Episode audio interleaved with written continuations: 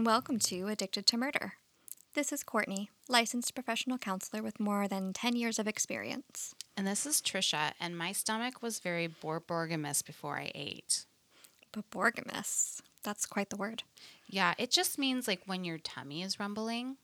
Oh. Because you're hungry or maybe because you ate too much. It's like gases and juices in there making noises. It's very borborygmus. That's a much more fun way of saying it, I think. I think so, too. It's like, you know, it sounds all fancy and, you know, clinical. It does. Yeah. So welcome to Addicted to Murder, like Courtney said, and we are on Richard Ramirez Part 2. And before we get into our question, I'm just going to stop for a second.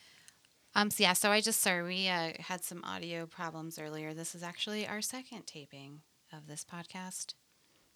So hopefully we'll do it just as good. But we did switch up questions and fun words because we wanted it to be a surprise. We always do. Yes. And actually, speaking of this Night Stalker thing, Courtney, she just sent me a link to an article of our local paper where a woman woke up to see a man outside her window looking in. No, a man standing in her doorway of her bedroom. Oh, in her bedroom. Mm-hmm. At like 7 in the morning, wasn't it?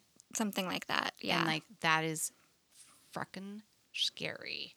It is. I don't think they've caught him either. That's just like Richard Ramirez right there, what he becomes later on. Although this person was described as kind of short and fat, so. Oh, well, okay. So the antithesis body-wise. Yes. But anyhow, so that's super scary. But before we get into more Richard, Courtney, our question time is now. And my question for you is, what was your favorite Halloween costume? Ah, yes, because it's October now, so we can officially start talking about Halloween. October 1st as of this recording. So I think my favorite Halloween costume I've ever had was one year I went as Jessica Rabbit from Who Framed Roger Rabbit. So I had an old prom dress of mine that was all red and sparkly, and I got the like orangish red wig and the purple elbow gloves and the whole deal. Were you wearing very tall shoes? I was wearing very tall shoes. She wore very tall shoes. I had some pretty nice 4-inch heels from this time that I was in a play where I was a Barbie. So. Oh. Got to break those out again. Well, I would love to see that. So I think that maybe you should post that on our Instagram or Facebook. All right. I will if you post yours. Okay. Whatever that is. Yeah, mine is was actually kind of recent. Like 5-6 years ago, I was a siren. So like, you know, like an evil mermaid. I mean, they're not evil. They just lure sailors to their deaths. That's all. Because they're lonely. Yeah. And I actually had the creepy contacts. They were like, you know, I actually have to wear contacts at times, so they actually were prescription. So I thought I'd be okay, but they hurt by the end of the night. Mm-hmm. So when I have a new respect for people in the movies when they're wearing contacts, I mean, I might have just been a freak, but they hurt. I don't like the idea of anything going in my eye ever. Well, you're lucky that you don't need. Do you have like perfect vision? Yes. Oh, well. So far. Just wait. That's what I hear. Because I did for a long time, too. And now it's like, I don't have terrible vision, but I need it, you know, to see, to drive and stuff like that. Technically, at least the last time or a time when I was tested when I was young, I had better than perfect vision. Like 2010? Mm-hmm. That's like how my dad was. Yeah. Yeah, that's pretty cool. Well, maybe you'll be spared. We'll see. Everyone else in my family wears glasses. I mean, it's just like when you get older, it's just one of those things that starts to dwindle.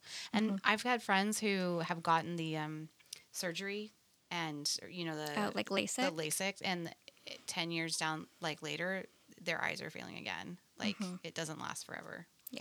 So we'll see. Yeah. So do you want to... Oh, good question, Trisha. I'm congratulating myself. It was a good question. And...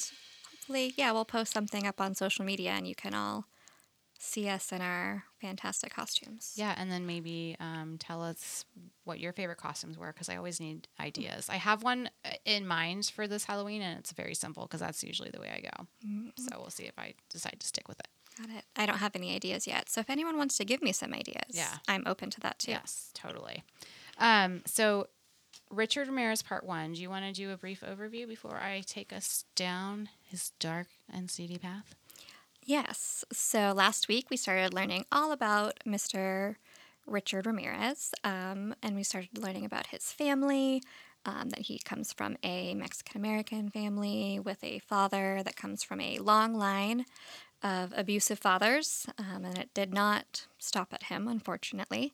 And, you know, they lived in El Paso, and Richard and all of his siblings were exposed to chemicals and possibly nuclear fallout, and got into drugs from a very young age, and, you know, were victims of pretty terrible physical abuse from their father. And then, you know, as Richard is growing up, he has multiple concussions. He ends up having a seizure disorder. And then he becomes good friends with his cousin, Miguel. His much older cousin. Yes. So Richard now is, 9, 10, hanging out with his adult cousin who came back from Nam and shared all sorts of disturbing and gory details about the atrocities that, you know, he committed in Vietnam, including sexual assault and murder and all sorts of terrible things. And then at 12, Richard saw his beloved cousin murder his wife right in front of him. Yep. And that was obviously a very traumatic thing for him. Mm-hmm. And so cousin went away to a mental health facility rather than jail, although I personally think that his mental illness was BS, but, you know, I didn't know him, so I can't say for sure. True. And so we left off about there where Richard now, age 12, 13, is wanting to go to California to hang out with his older brother. Very thorough. Thank you, Courtney. There was a lot that was important. Yeah. Yeah, there's a lot in his life. That's why we kind of started, like, even before he was born, to really try to paint this picture. So at this time, Ruben is now, you know, doing heroin in Los Angeles. He used to sniff glue and do all that other stuff back home. To provide money for his habit, he did get, you know, the occasional odd job, but primarily he stole cars and he burgled houses. He slowed down the heroin a bit after his wife, Susanna, had a child. And this is when Richard came to visit. So when Richard came out to LA, he was excited by the big city and all the money and the glamour and, you know, all of that. And, you know, he apparently figured the only way he would ever be able to acquire his own wealth was by stealing it. He had no real ambition to work the regular way or to make an honest living. In fact, soon after Miguel had killed Jesse, Richard started to rob more and more houses back home. It gave him a high and it excited him sexually. Richard was only 13 when he went to LA, and he was already adept at breaking and entering. He was tall and thin, and he was very sneaky. Because he was so tall, he was able to get into the XXX movie houses and was readily exposed to hardcore pornography, which our good friend, I don't know why I said good friend, which our Ted Bundy has told us before was the gateway to all things terrible. Right. Right. Because he cared about that. Right. That was like his message before his dying message. So, you know, Richard very much enjoyed going to these theaters, and he spent many afternoons, you know, perusing the sex scene of downtown LA. And Ruben expanded on Richard's knowledge of how to break in, and he learned how to pick more locks and do other criminal acts. And when Richard returned home, he kind of was just done with, you know, school, following the rules, you know, following society's norms, Catholic church upbringing, like all of it. By 9th grade, he had failed every class except for PE, which he got an A in. Richard was by now an avid hunter, so that was something that his dad taught him, and, you know, so they must have had that in common. But, you know, partner that with Miguel's training, Richard was a really good shot with a firearm. He didn't really have anyone to hunt with, so he often went by himself, and he got a thrill out of killing and then gutting the animals. So by this time, Richard and Julian were just not getting along at all. He was constantly in trouble, and subsequently, you know, he was hit by his father because of all of his bad behavior. And it got to the point that Richard stopped sleeping at home at all. He actually started to sleep in the cemetery. He found it peaceful and quiet, and he would continue this habit for a long time. Now, his sister, Ruth, she ended up getting married, and she got married to a man named Roberto, and Richard moved in with them when he was 13. And Ruth's husband was a bit of a sex addict. He was insatiable with Ruth, and she found it difficult to keep up with his sexual demands. And so he started to, peep in on neighbors. And apparently, it sounds like he preferred watching strangers having sex than having sex with his own wife. And Richard began to go out with Roberto. So on their nightly voyeuristic expeditions, and Ruth found out. And when she found out, she threatened to leave if they did not stop. So they stopped for a little while, but then Roberto started back up again. So he and Ruth did separate within, 2 years of them being married. So even after Roberto moved out, Richard did continue what he and Roberto had started, but he went by himself. He would sneak into the houses. He'd watch people sleep. And then he started to take LSD, mushrooms, peyote, and he slept even less than he did prior to doing these drugs. And he continued to be a peeping Tom. And now he was high on all sorts of hallucinogenic substances. And he felt that while he was on these hallucinogenic journeys that he was communicating with Satan. Courtney, I just keep forgetting how young Richard is. So, look at all of the things he's been exposed to. And he's only 15 years old. Please give us your insight on his mental state and if there's anything else you want to talk about. It certainly is a lot for one person, let alone a person who's still in their, early teen years. So we're talking physical abuse, potentially sexual abuse, witnessing extreme violence, including a murder, seeing sexually violent materials, drug abuse, and being actively taught how to commit crimes. And all of these things are being very much normalized for him by the people he trusted and looked up to, right? These were his family members that were showing him these things.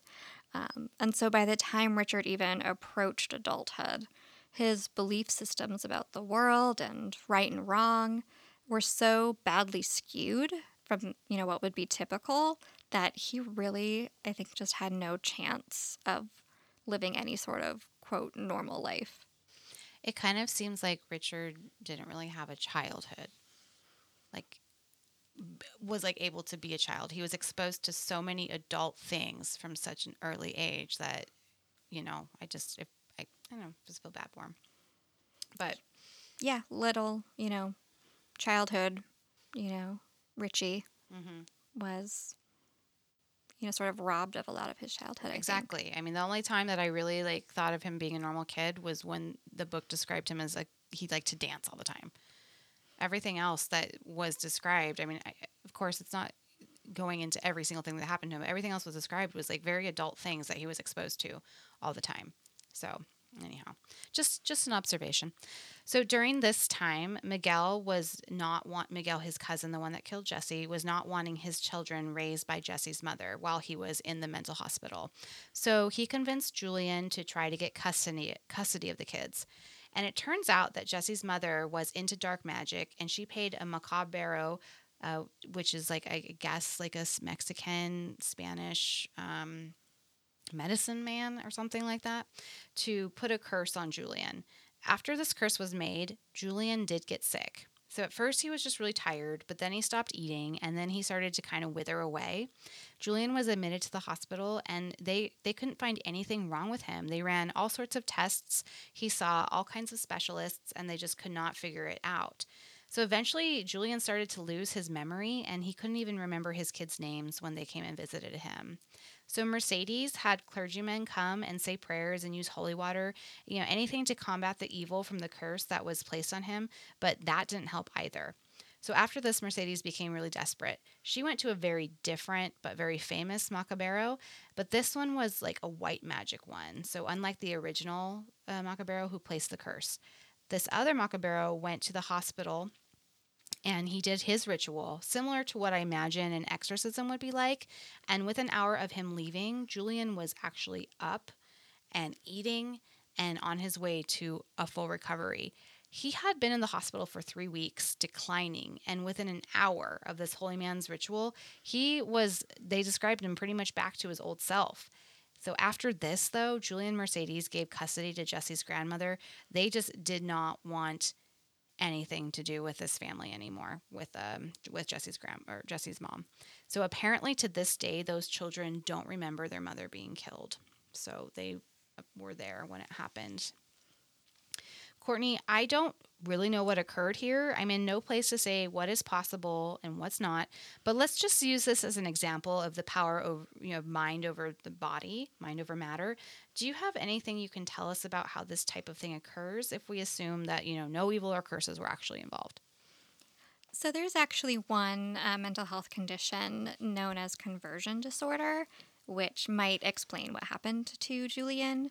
So conversion disorder describes an episode in which a person has neurological symptoms that might impact things like motor functioning, sensory experiences, and cognitive problems. But it can't be attributed to any sort of medical condition, so all the tests come back negative. And so often this will look like a person who might have pseudo seizures, they might have muscle weakness or even paralysis.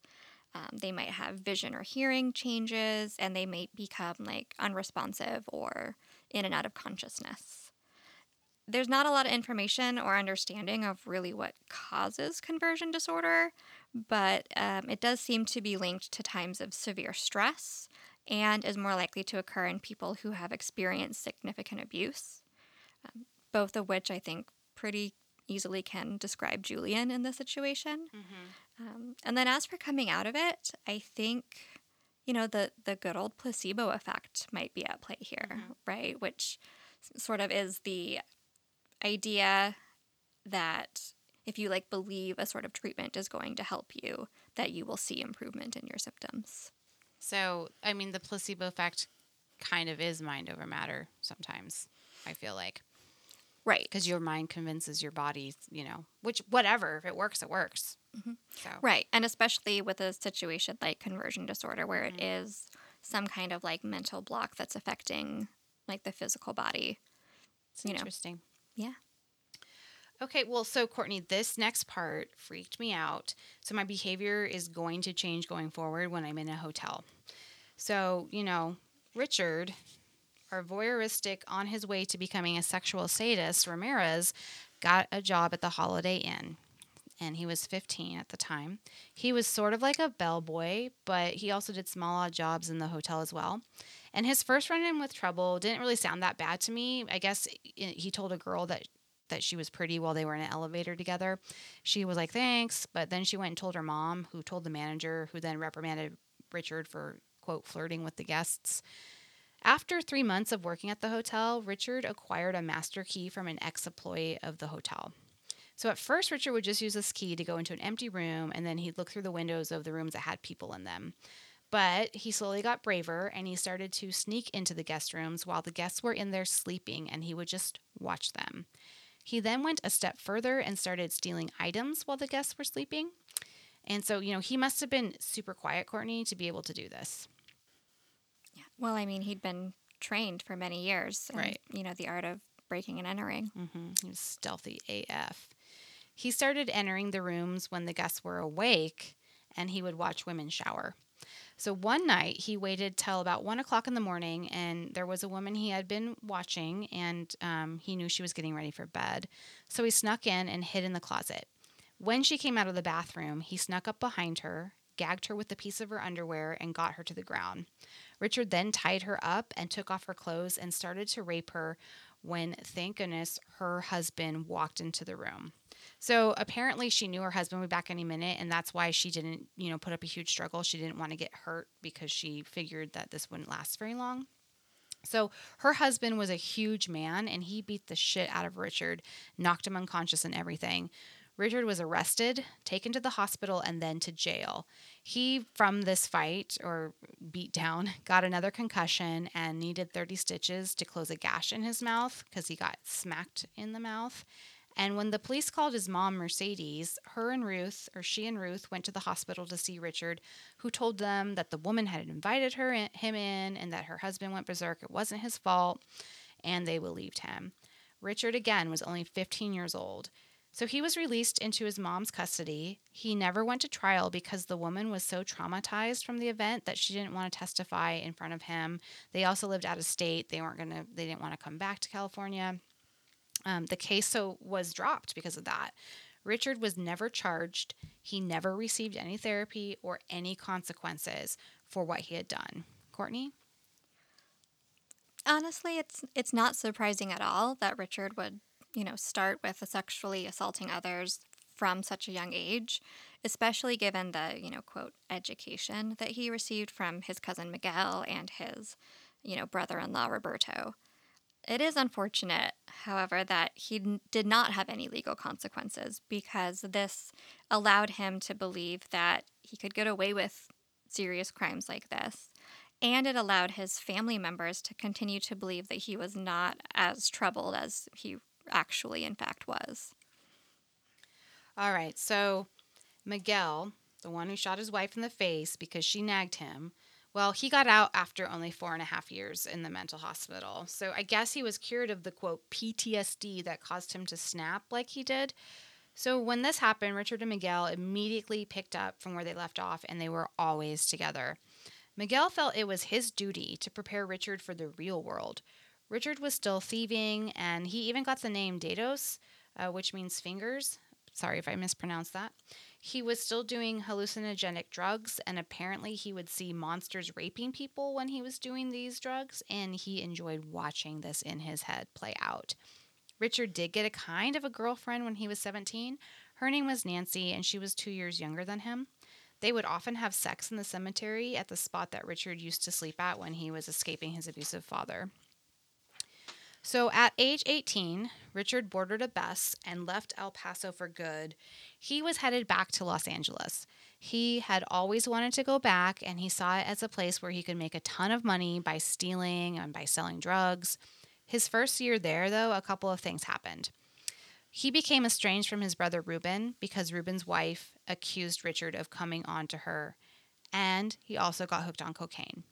He started by snorting the cocaine, but then he began to shoot it up as, he had seen his brothers do this in front of him since he was a kid. So to support his now growing habit, Richard stole more and more and stuff that he could sell so he could buy his cocaine. And after a little over a year, he started stealing and sleeping in cars. He then started to do PCP, and one day he was hanging out with a woman who was doing PCP with him, and they went to her place.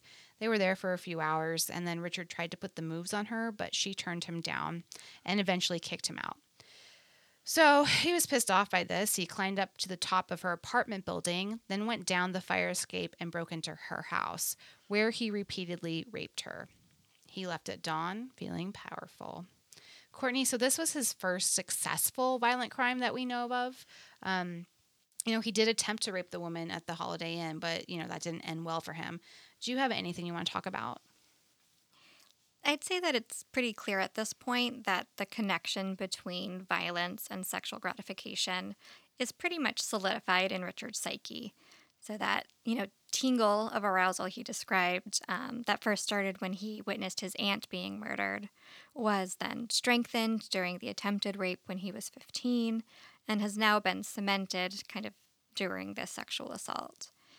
And then if you take all of that and add on the increased aggression, strength, and feelings of invincibility that are associated with being high on PCP, I would imagine that feeling of power he described would be just intoxicatingly strong and addictive. Right, and we haven't really seen this with the other clues we looked at as far as being this high while committing these crimes. Right. I mean, most of them seem to have some sort of substance abuse problem, but PCP is like a whole new ballgame. Right. It works so much differently than any other drugs out there. Yeah, it gives you kind of gives you superhuman strength, or at least you feel like you do, but I've heard of people who have been on angel dust and have done huge feats of strength. Right, exactly. It's like a giant adrenaline rush. Yeah, that's scary. So, Anton LaVey was the founder of the Church of Satan in San Francisco. Richard discovered the teaching of this ex-circus animal trainer. That's what he used to do. And he actually went to San Francisco to meet him in person. Richard said he went to a ceremony where LaVey was, you know, doing his thing. Everyone there was naked, and they did something involving an unclothed body of a woman, some sort of ceremony where she was laying down. And during that ceremony, Richard had felt that he really connected with Satan, and that Satan was there, and I guess it really shook him. Richard then read both of LaVey's books, and I guess he changed. He became more withdrawn, no longer smiling or dropping the occasional joke. He seemed to become more dangerous now that he had participated in this new lifestyle. Richard agreed with his cellmate that he acquired later on when he was stealing a car, who had this to say. So this is a quote from the cellmate regarding Satanism. Quote, "You don't ever have to feel guilty about anything. The only law is that you are true to your inner self. If you want to kill somebody, that's okay. What's bad for them is good for us. Get it?" So, Courtney, I feel like this ideology, or at least this interpretation of this ideology, is just a way to justify sociopathic behavior. I mean, we know that most sociopaths and psychopaths have no remorse, no moral compass. And here we have an interpretation of this theology that gives permission, even encourages antisocial behavior. So I don't know, it just seems like really selfish scapegoat to me, but I suppose there could be arguments for other types of religion that seem to be self-serving. What do you think? Well, you know, violence in the name of religion is far too common in history, particularly involving Western religions. I actually took a whole class about this in college and could probably go on about it for a while, but I will spare all of you that. So I do want to be clear that when it comes to modern-day Satanism, the sort of popular groups like the Church of Satan is sort of the main one, are largely atheist and promote things like individualism and acceptance of all people, and they do not have any history of violence or promoting violence in others. So just wanted to put that out there. Mm-hmm. There is, you know, on a much smaller scale, however, individuals and small groups who believe in a more theistic Satan. So they believe in the Satan from, you know, the Christian Bible. Mm-hmm. And, you know, they're more rare, and we just don't know as much about their practices because they're not as widely publicized. And so in Richard's case, I think it is interesting to just look at the juxtaposition between how strongly he really fell into believing in this more theistic Satanism when his family was so staunchly Catholic. And at least from my perspective, it does seem to me that Richard had genuine belief in the figure of Satan and his power to, you know, answer prayers and rule the afterlife and, you know, all of that stuff. And it was just as genuine as, you know, his mother's belief in, you know, the Christian God and the Catholic teachings and the powers that supposedly he had. You know, with all other, you know, major religions, like most Satanists are not serial killers, but it certainly could kind of prove a convenient reason or a convenient justification to act on violent impulses, mm-hmm. just as we've seen, you know, other religious followers have justified horrific behaviors. You know, thinking the first one that comes to mind is Warren Jeffs, for example, from the LDS Church. Well, as far as his Satanism goes, he became what is known as a lone practitioner of Satanism, and he did not trust groups of Satanists or even LaVey, as he thought that they might be infiltrated with police. And, you know, I bet some of this paranoia comes from his drug use. At this time, he was increasing his cocaine use. He was stealing more cars. He was, you know, frequenting more sex workers. He stopped really caring about his hygiene. He started to have a really stinky smell. He ingested a ton of sugar, and he did not care for his teeth. And anyone who has really done much research on Richard Ramirez knows that he has gross teeth.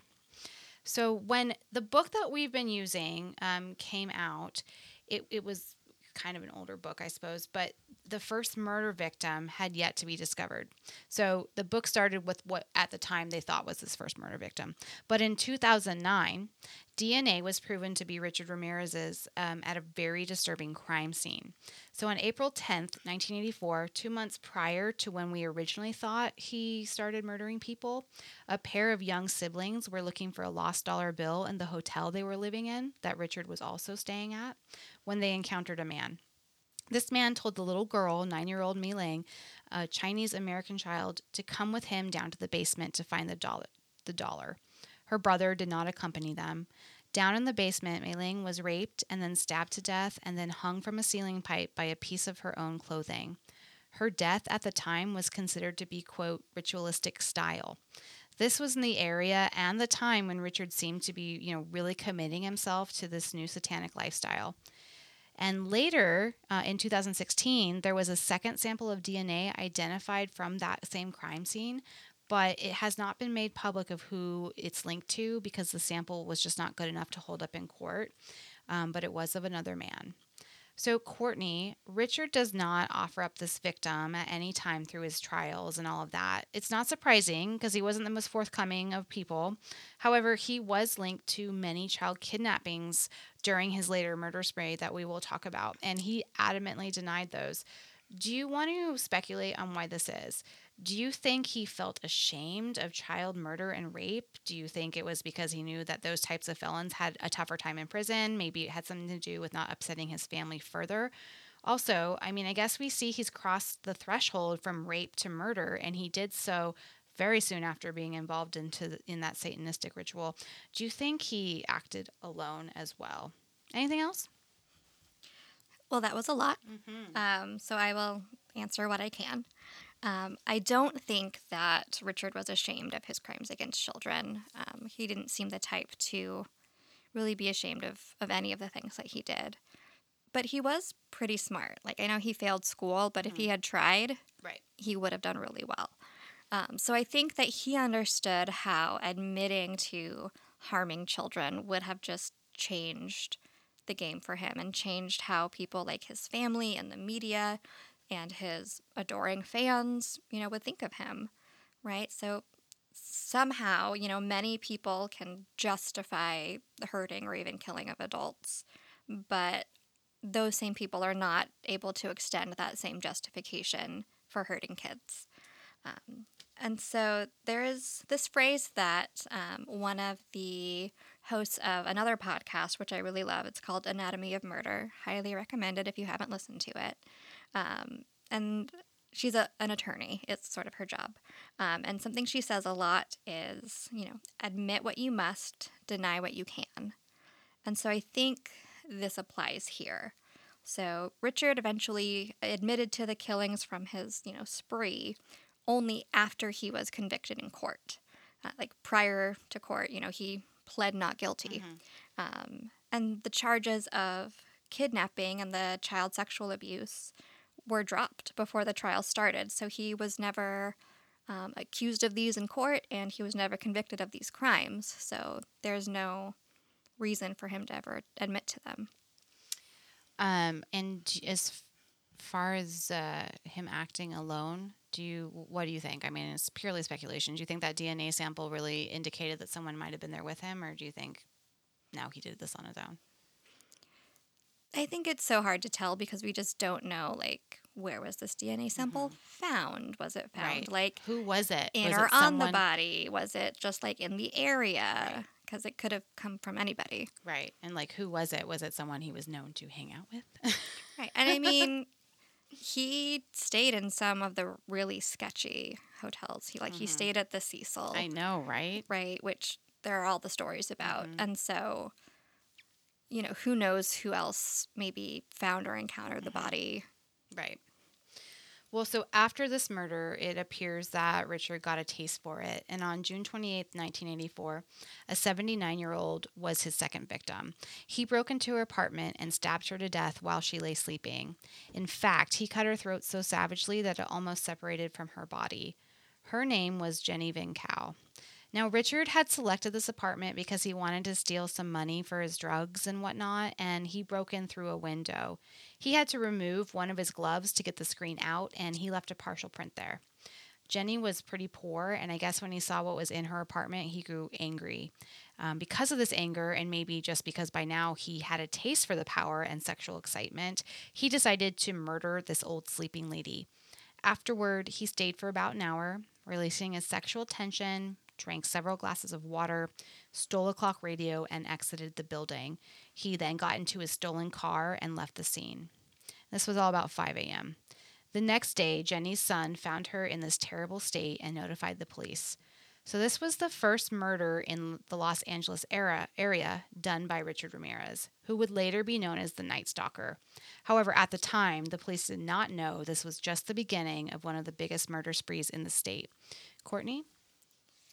I'd say, this is where Richard really makes that shift from troubled, traumatized kid with some violent and criminal tendencies to full-blown serial killer. Mm-hmm. And we also see, I think around this time is when that belief in Satan was really taking hold. Mm-hmm. And while he was committing his crimes, he started to think of, Satan would be proud of me. Mm-hmm. If I do these things, these terrible things, that will please him.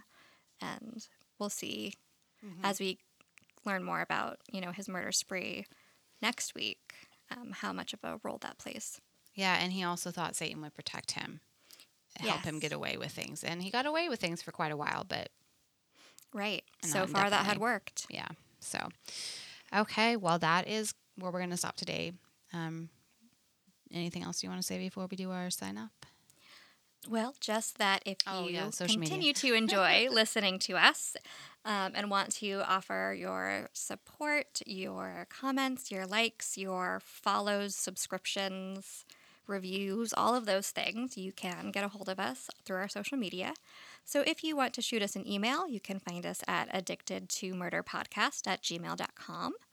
You can find us on Instagram at addictedtompodcast, or you can connect with us on Facebook, TikTok, Twitter, and YouTube at Addicted to Murder Podcast. Very nice, Courtney. You did that flawlessly. Thank you. I've been practicing. All right, everyone. Stay safe, and we'll see you next Tuesday. Bye. Bye.